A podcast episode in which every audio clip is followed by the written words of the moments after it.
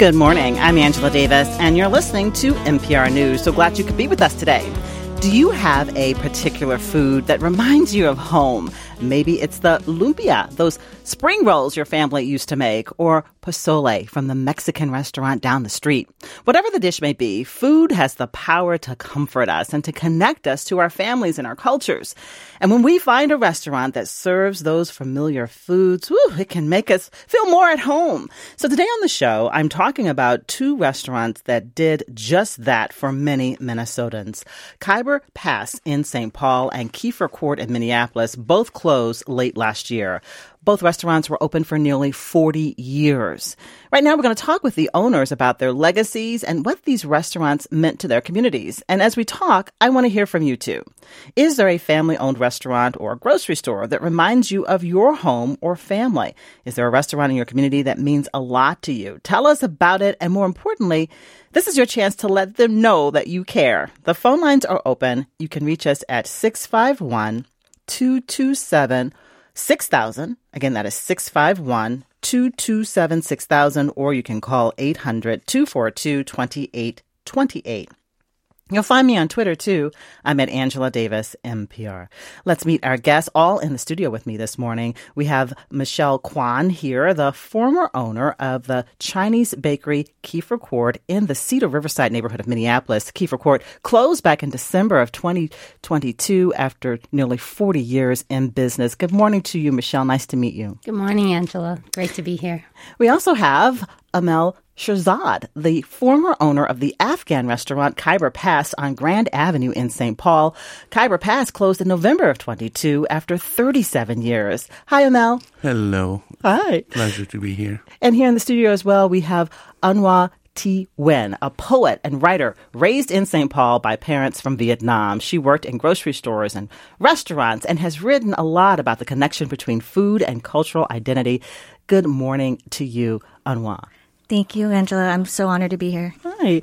Well, Michelle and Emel, I want to start by asking you both about the food that you made and served at your restaurants. First, just tell us about some of the most popular dishes, why you enjoyed making them, and what do you think your customers really loved about them? Michelle, do you want to go first? Yeah. So we are a traditional Hong Kong-style bakery. Mm-hmm. And we serve things from sweet to savory pastries. We're most known for our barbecue pork buns. My personal favorite was the curry beef puff. Mm. We did a lot of sweet stuff, a lot of delicate stuff like egg tarts, egg custard tarts, things that people love to eat, but no one has the time to make. It's very... Or the skill, probably. Yeah. Right. That sounds great. And what about you, Emel, when you think about the foods that you loved that were the most popular, what would you say? Well, there are too many to enumerate, but I think some really simple things like the chai that we made, people just raved about it, or the cilantro walnut chutney, which is a condiment that Ooh. I think a lot of people are going to miss. The lamb chops, the Kabuli pilau, which is the Afghan national dish. It's kind of like a pilaf, mm-hmm. rice with some ornaments, mm-hmm. Family recipe of butternut squash, etc., etc., and kebabs, of course. Mm-hmm. And oh gosh, I'm writing this all down. So family recipe. Okay, let's talk about that. The cultural significance of these dishes. And, Emel, what would you say about that? The significance of, lamb chops, for instance. Tell me about that. Because these recipes and these dishes have meaning. They do. Well, Afghan cuisine is interesting in the fact that Afghanistan's geographical location is like in the heart of Asia. Mm-hmm. It's kind of like... blessing and a curse. A blessing because you get cultural influences from all the surrounding areas, the Indian subcontinent, Persia, and by extension the Middle East, Central Asia, even China. We have like a little bit of a common border with China. So we get cultural influences from all these regions, but also a curse because we've had a lot of invaders over the millennia. Mm-hmm. Mm-hmm. So and so, Michelle, again, these the sweet and savory pastries you talk about, not just good food, but there's cultural significance in these recipes. Yeah, so a lot of Chinese culture we're just surrounded with food. That's what life is all about. It's all about gathering. If you're meeting with people, it's all about food. Food is in the center of it all for all the gatherings. And so some of the things that my parents really wanted to do was bring that culture here to the United States. And so we did things like mooncakes. So my mom makes handmade mooncakes. We do everything by hand. We do everything fresh to celebrate the Mid-Autumn Festival, to allow a lot of our community members to get introduced to some of our culture and our traditions, but also for folks who immigrated here who miss home and miss those traditions and celebrations, and being able to have something that they can kind of share with their friends and their family and their young ones as well. So I grew up in Southern Virginia on a farm. We grew sweet potatoes. So, you know, sweet potato pie is not just a sweet dessert. It's not just the competition to pumpkin pie. It's like, it reminds me of my grandfather, right? Exactly. Like I can see him in the kitchen making it. So it's a big deal. Anwa, as we talk about food being such a powerful thing, bringing us comfort, bringing us memories, connecting us to our families and history, why do you think food is so deeply tied to culture? That's such a beautiful question, Angela. And for my family, especially as refugees, it's one of the things that we could bring with us from our homeland. So when we fled the Vietnam War, all our possessions were taken. But the memories of home, the tastes of home were something that like they were constantly searching for when we came to this country.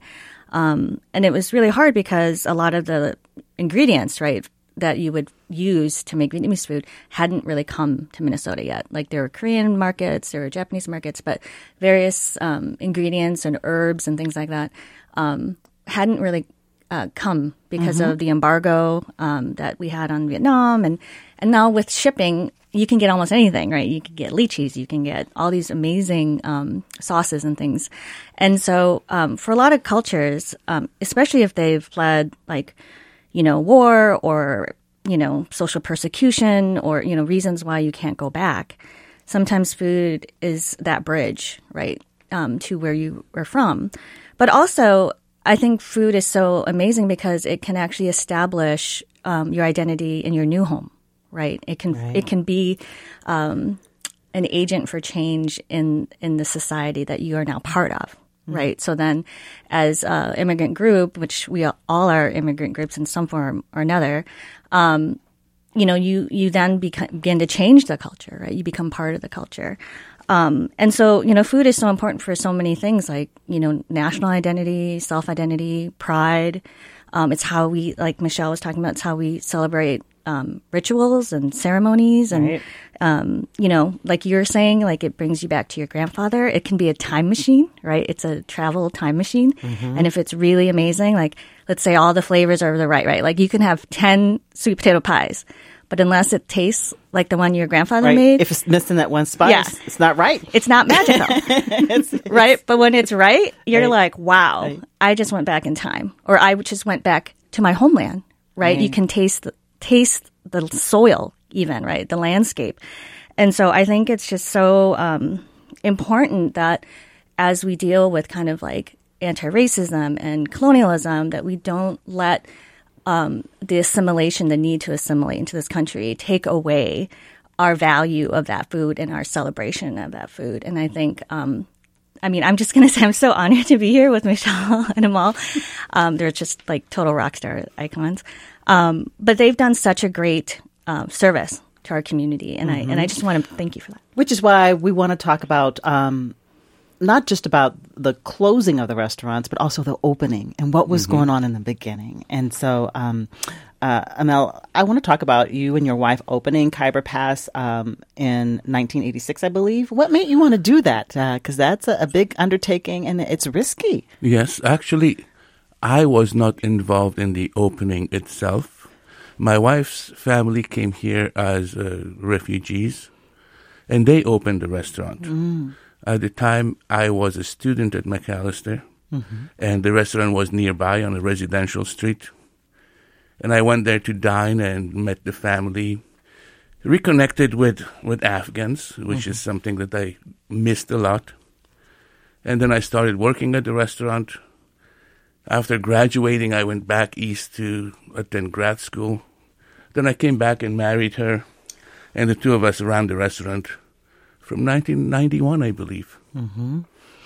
But I think that the opening was very important because you give back to a community that has welcomed you, and you share your culture, and you have your culture appreciated. And that is priceless. Mm-hmm. It takes a lot of risk. It takes some sacrifice.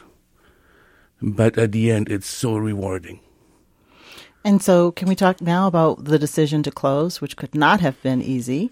No, it wasn't easy. What was happening there at the end of 2022 that led to the decision to close? For the pandemic, we did takeout only for 2.5 years on a skeleton crew. Takeout only. Mm-hmm. Takeout only, mm-hmm. Longer than anybody else. And at the end, we just decided that we were aging. The work was really heavy, and we had gained a great reputation over the years. And we thought maybe it's time to let some younger energy in. So we decided to close, and my daughter's partner, Relina Young, who is a restaurant professional, she started her own concept. Mm-hmm. We're still kind of partnering with them, but we are not working. In the same space? Same space. Mm-hmm. And Michelle, your parents opened Keefer Court back in 1983, is that correct? And why did they make that choice, that decision? Again, that must have been like, you know, stepping out on faith. Mm-hmm. Yeah, so actually my father had started a bakery in Chicago in the early 80s. That's where my grandparents had immigrated to, and my grandpa's family had a fortune cookie factory there. Mm. So my dad had learned the trade of baking and decided to open up a bakery there, but found competition was really high. And my grandpa said, "Hey, Sonny, there's no Chinese bakery in Minnesota. There's no fortune cookie factory up there where, you know, they need a distributor up there." And so my dad took a big risk with my grandpa and moved up here and started the first Chinese bakery in 83. And, you know, my dad's always, both my dad and my grandpa are both business people. They are entrepreneurs. They love to take a challenge on. They want to try to, you know, make big things with their life. And so they came up here, and my dad actually moved in just down the block from where the bakery was, working at the Oriental grocery store, and just so happened to meet the folks that were had owned the building. They were making fried noodles and growing bean sprouts there. That same concept, the owners were aging out. Nobody wanted to take over. So my dad bought the building and started the bakery there. And, you know, one of the things he really wanted to do, knowing that the Chinese community was growing in Minnesota in the 80s, was to provide comfort for them, comfort food. And so that's what he did. And he said that first 5 years, he did not think he was going to make it. There were days where he was only doing $300 a day. My grandparents were sleeping in the bakery because they were there. They said, well, we could go get a house and sleep there, but then we'd have to spend all that time to travel, transit. Right. And so so they just decided, let's go to Minnesota and let's feed the community up here. There's enough bakeries in Chicago. Wow. And so as the years passed, the business grew? Yeah. So eventually people started to hear about us. You know, the community is really small. Chinese community, Asian community in Minnesota is really small. So word of mouth spread. People started to come to us. We started making connections there. My dad started the fortune cookie factory, I believe, in 86. And then started going out to all the restaurants, meeting the local community, Chinese restaurants, Asian restaurants, and distributing the fortune cookies through that. And then as folks were immigrating to Minnesota, especially like the Chinese and Asian community members were moving into the Cedar Riverside neighborhood. So one of the great things about that was there's this connection where we can build bridges with immigrants coming and providing jobs for them. And so that was one of the very important things for my dad, too. Where is little Michelle in all of this? I was literally born into the bakery. Seriously? Yep. So the story of my birth is I'm born right around Mid-Autumn Festival. So my mom's making all of these mooncakes for the Mid-Autumn Festival. She goes, my water broke, but I needed to make sure that the mooncakes went into the oven and they came out okay before we can go to the hospital. So they put me on hold to make sure the bakery was functioning. Oh, okay. Wow. And then I was literally raised by the bakery. You know, my parents they were in the height of that busyness, you know, in 85. And so business was growing. So they just put me in a car seat on the table. And the customers were my babysitters. People would come in. Oh, that's beautiful. So that people listening now, I'm like, oh, I know that little girl. Right. You know, it's fun because I've worked in the bakery my whole life. And, you know, as I grew older, people were like, yeah, I remember there was a little girl running around, you know, in the bakery. And I go, yep, that was me. And so then we get to December of 2022 and Keefer Court closes. Yep. Yeah. And it pains me just to say that sentence, but what led to that, Michelle? So about 5 years ago, I took over the bakery from my parents, running it for my parents. They are in their late 60s now, and so my mom and dad go, you know, are getting ready to retire. They weren't sure if they wanted to sell the business or to pass it on to one of us. Out of the four kids, I was the only one interested, and I said, well, let me give it a try. What's the worst that can happen? I fail, and then we'll see where it goes. Things were going great. Business was great. Mm-hmm. But what I realized is that my parents had an entire community backing them up, helping them. My dad had a bunch of siblings and cousins coming to help him, so he had a great support system running the business. When I took over, both my parents stepped back. And then it was just me. My siblings ran as far as they could. They said, no, thank you. And so it just became really difficult as a single person trying to run the bakery. I was doing front of house. I'm baking. I'm doing the back of house stuff. I learned how to be an accountant and a bookkeeper and all those things. Mm-hmm. And it just became too much for me. And so I told my parents, I said, I don't know how many more years I can sustain running this business. Certainly. Because you know, one of the great things is as business grows, there's more of a demand. Yes. And when there's only so many hands and so many hours in a day, you can only, because we make everything fresh.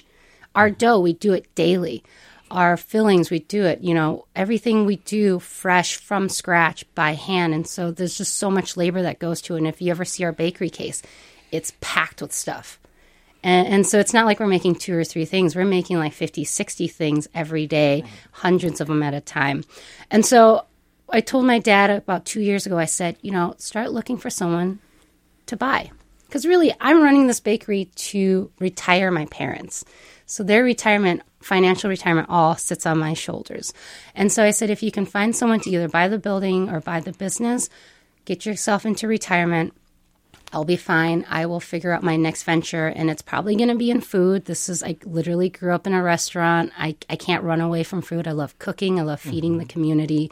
And so I wanted to kind of take it into my own space. I wanted to run something on my own and not have to follow my parents' footsteps. I can appreciate that. All right. If you're just joining us, we're talking about food. We're talking about restaurants and, in particular, family-owned restaurants or maybe a grocery store that reminds you of your home or family.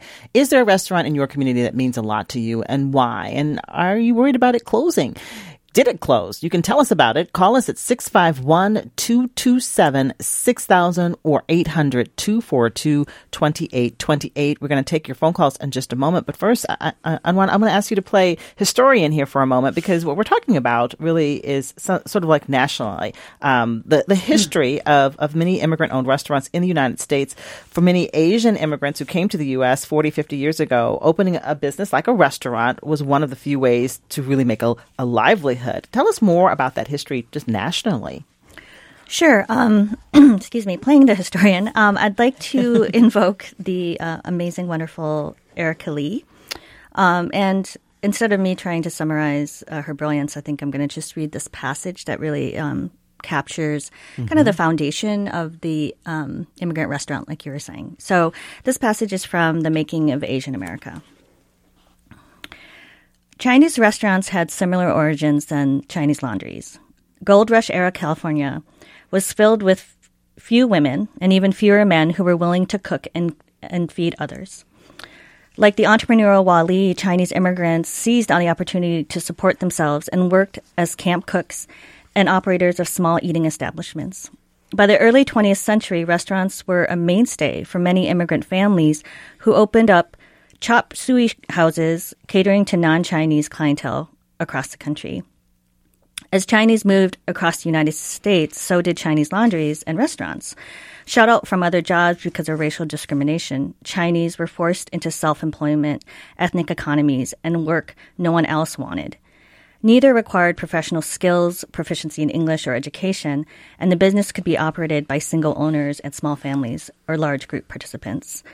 So, for example, what Michelle was talking about, these family-owned businesses, I mean, they are a necessity, but they're also like an economic model, right? Because most of the time you have labor that isn't paid for. And so the only way that these immigrant communities can survive in the restaurant industry is to have that kind of like system of support, like Michelle was saying. I spent time in a restaurant with my mom when she worked in restaurants, and she would take me with her in the summer, and I would like sleep on a cot and like, you know, put silverware on the table, you know? Mm-hmm. So it's like most Chinese restaurants are run in that way. And so there's so many of my friends from the Bay Area that have memories of like living in restaurants. And it's also common for these restaurants, these businesses to be passed down through generations. Oh, absolutely. I mean, it's such a heartbreak when places do close because there's such an expertise in that food. It's kind of like the hawker system in Singapore where people like master various dishes, like Emel was saying, the lamb chop, right? You learn to rely on these foods, right? The quality of these foods, right? Mm. And so, yeah, it's really destabilizing actually when your favorite Chinese restaurant closes. And, you know, the thing is when you live in the restaurant, you see how hard the owners mm-hmm. work. You see how hard the parents work. You see how much they sacrifice. So like in my banh mi essay about what we hunger for, I have a line that says, you know, you sacrifice time with your family for feeding strangers. Mm. Right? Mm. And so I just think that like there needs to be a solution where these restaurants don't necessarily have to close, because I think the owners are the people who are our forefathers and mothers. They deserve that retirement, right? They need some joy in their life. Yes. Just to be able to walk in and be able to just judge. Mm-hmm. Mm-hmm, right? You could have done that a little bit better, but nice try, right? They deserve that. Emel, I want to talk about, I think for those of us who don't know a lot about the restaurant business, we know it's a lot of work. Long hours, long weeks, a lot of time on your feet. And so when we look at a restaurant, an Afghan restaurant like Khyber Pass, what did a typical day look like, you know, in terms of this hard work we're talking about? Well, you come in, you do prep, you go shopping for the ingredients, you bring them, you prepare them. Sometimes you have a little help, sometimes you don't. But so it's a lot of work. That is very tolling. But then when you open the doors and the guests come in, not 2 days are alike. Every moment is different. Every interaction is a different thing. So in 30-some years of working there, I didn't experience a single moment of boredom. And your daughter was very present at the restaurant as well. Well, yeah, as some of us know, she was born into the restaurant. And I remember she had like we had secluded a little area for her to take naps.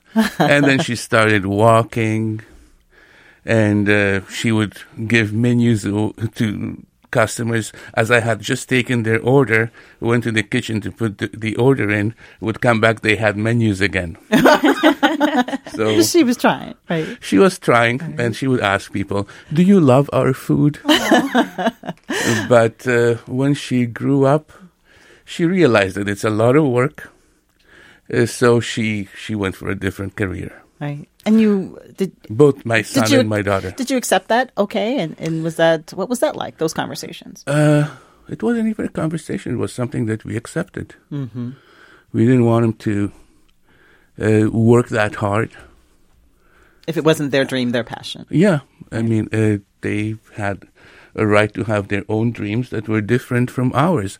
For us, it was a different thing because we had newly arrived in this country, and we wanted to share something that people would appreciate about us. And hospitality is a big part of our culture. Mm-hmm. And so it was a way to connect with the people, a way to build community, a way to feel appreciated, a way to feel like we belonged. Mm-hmm. So we gained a lot of hearts and minds over the years.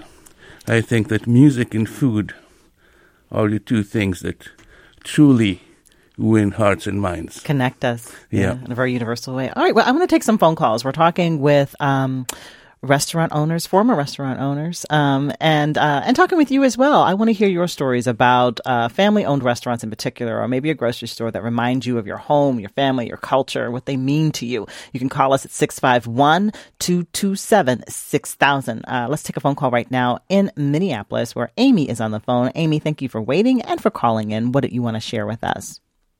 Hi, thank you for taking my call. I wanted to give a little shout-out to a small strip of Snelling Avenue in St. Paul where there are a couple of Korean restaurants and a little tiny Kim's Korean grocery store.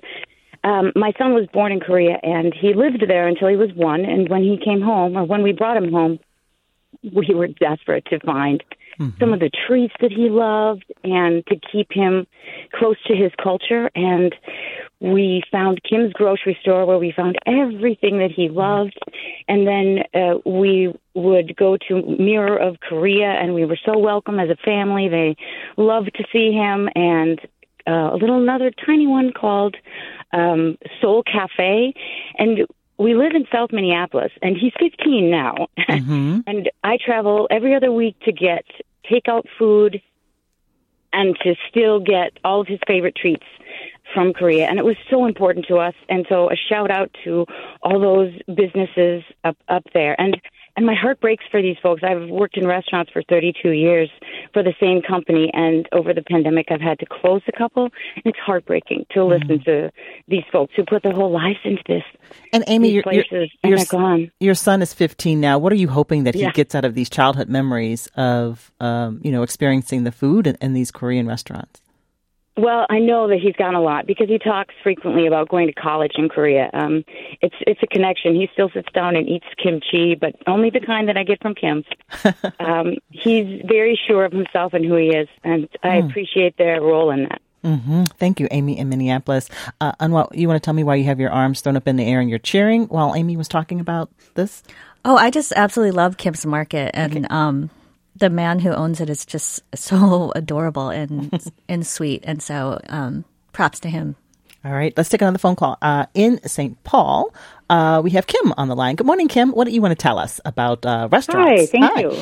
Yeah, so I've really been enjoying this conversation, and it echoes in so many ways an oral history project I did a number of years ago on about Eat Street in Minneapolis, Nicollet Avenue. And for the project, I interviewed a number of families who had owned and operated restaurants and markets along that stretch of Nicollet Avenue.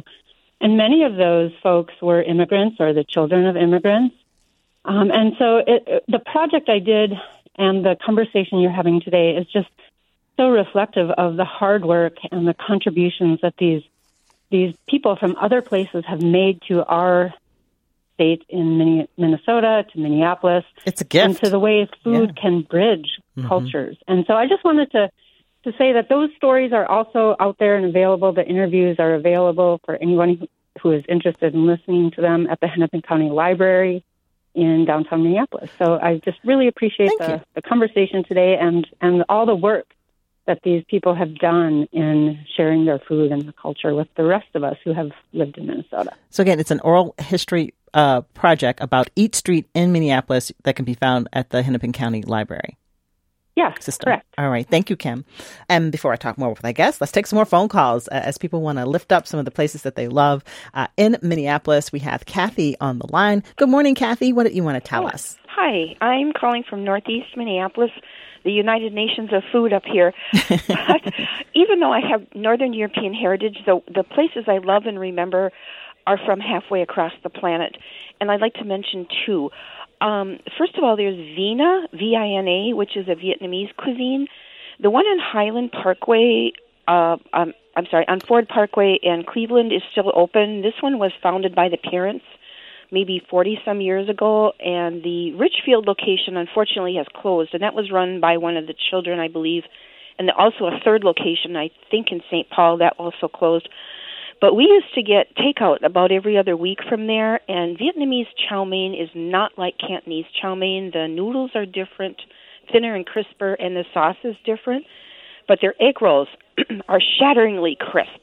And they were always just so wonderful and, you know, to greet the customers and talk with them and everything. So Vina is mm-hmm. still there on Ford Parkway. In Highland Park. So that, in Highland, yep. Yeah. And my other favorite place is Moroccan Flavors in the Midtown Global Market, mm-hmm. which has equipment and spices and dishes that I cannot make at home.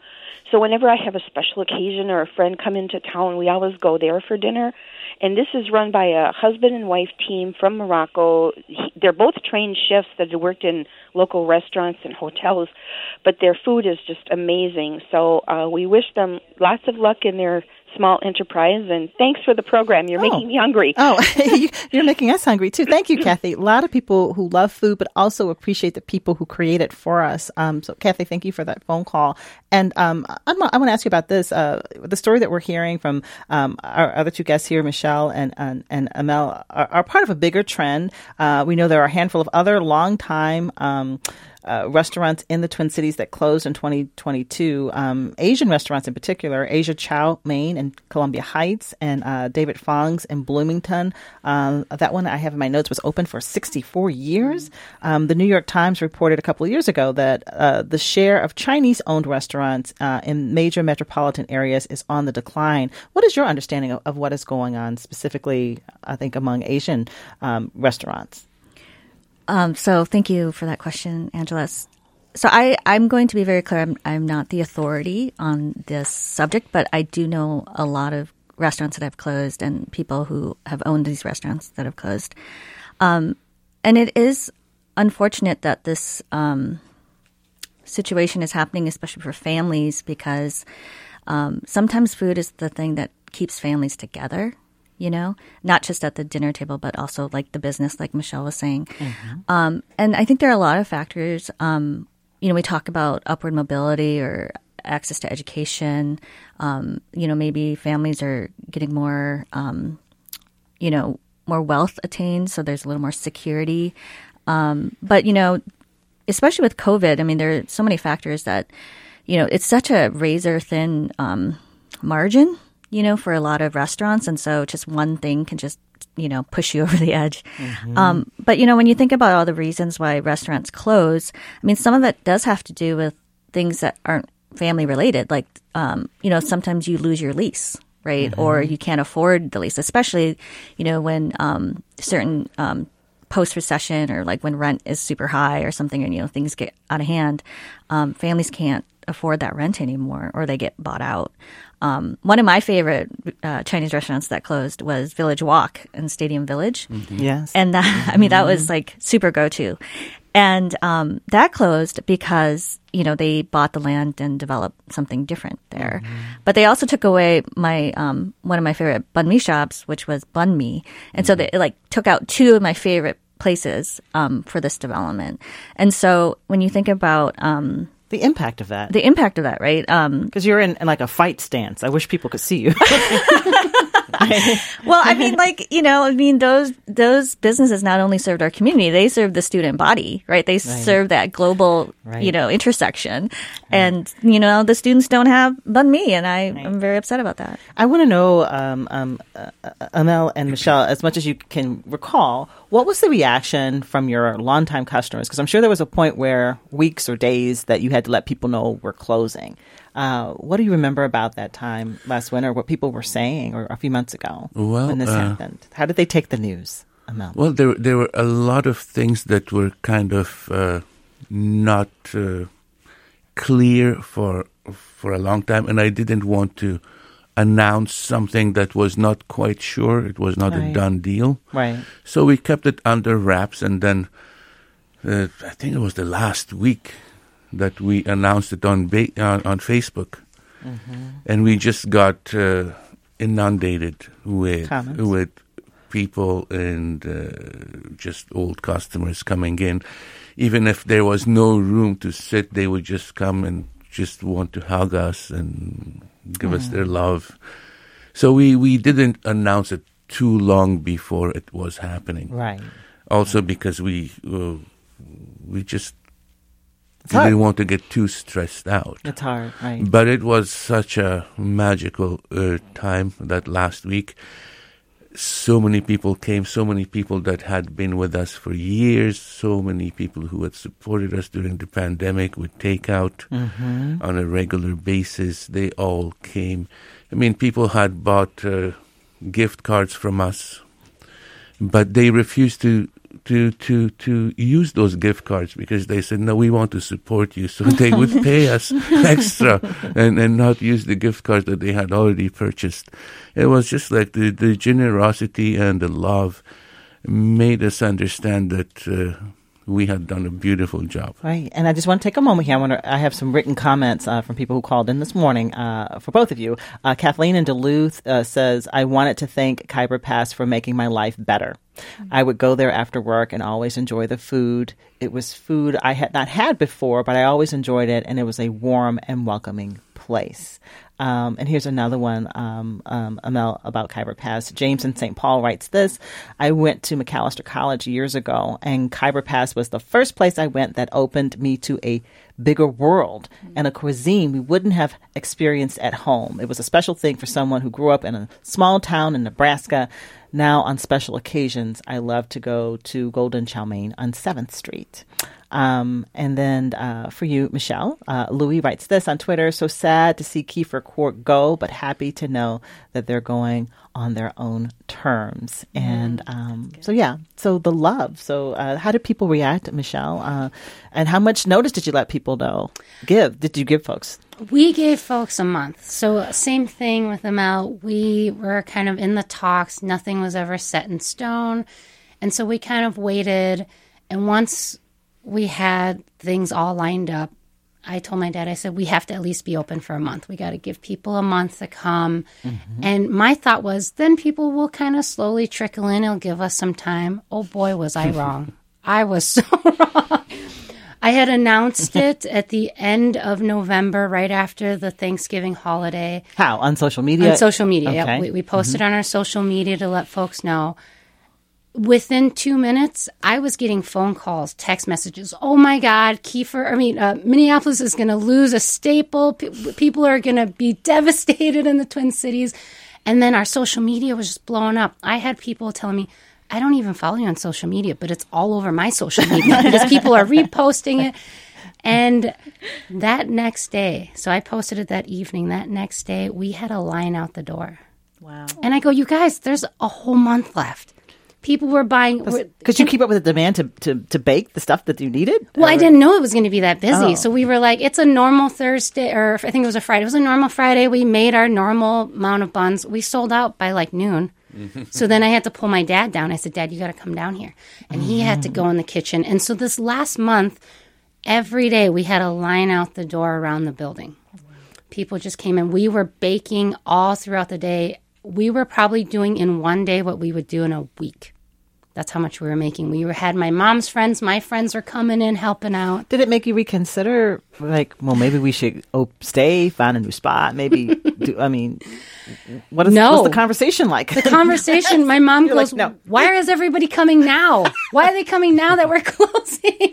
My mom was so upset. She goes, we've been open for 40 years. Why didn't you guys come before? The love was just beautiful. It hit me so hard because we knew people loved Khyber. People would always say it, but like people showed up. People were like, and people didn't just come once that month. I had some customers coming 3 to 4 times every week. And I go, don't you want to eat something else? They go, not this month. And, a lot of people were sad, but also happy that my parents get to retire. I get to pursue, my path. But I had a lot of the longtime customers, a lot of like the Asian older customers who were scolding me. Why aren't you keeping this open? Oh, Look at all these people. You need to stay open. How do you respond to that? How are you allowed to respond to that? Because I'm 12 again, just hearing you. I know, right? Watching you say and that. I'm looking at them and I go, I know, but you know, and I go, do you want to run it? No, but give me a few more of those pastries. Yeah. Right, okay. Yeah, well, let's take another phone call. I'm happy to know that people who loved you showed their love. So I'm happy to hear that. In St. Paul, let's take a phone call from Nancy. As we talk about family-owned restaurants that we love and many that closed over the last few years. Nancy, good morning to you. Good morning. Hi. I am so sad to learn, as I did just a second ago, that there was a whole week before Khyber Pass closed. I didn't find out about it until the night before, so I wasn't one of the people able to come in and say goodbye. But I also wanted to say, when Emel was talking about the cultural aspects of and the community welcoming that they did way more than that. I mean, I think that Masuda and Emel were long-term sponsors at the International Film Festival. There was a jazz festival in town for a while called Minnesota Sursen that he embraced. And also nobody has talked about how beautiful that space was. It was one of my aesthetic homes. Emel's paintings were amazing. I missed them. I used to have a special place where I could sit and look at my favorite every time I ate there. Anyway, it was just, and the two of them were some of the most wonderfully kind, warm, and embracing people I have ever known. And a little anecdote, I was in an Uber in Washington, D.C. a few years ago, and it turned out that the driver was a cousin of Emel's. Oh, wow. Knew about the restaurant. Wow. Yeah. Well, Nancy, I can tell you, Emel has a beautiful smile on his face. So thank you for calling. And some tears in my eyes. And some tears. I wasn't going to give up the tears, but now he's told you. Now, we didn't get to ask you. I hadn't had a chance to ask you about the artwork. You mentioned music was important to you. Yeah. What is this artwork Nancy's talking about that you had in the space there at Khyber? I have been a painter my whole life. And, for example, during the pandemic, when the dining room was closed, I covered everything in plastic and turned the dining room into a painting studio. Good for you. And it was a blessing in disguise almost, because I produced a lot of art. And the art was, even before, the art had always been on the walls, and it was a way for me to show my art. We had a music series, an improvised jazz series every Thursday night for the past 10 years. A lot of local and national musicians came and played.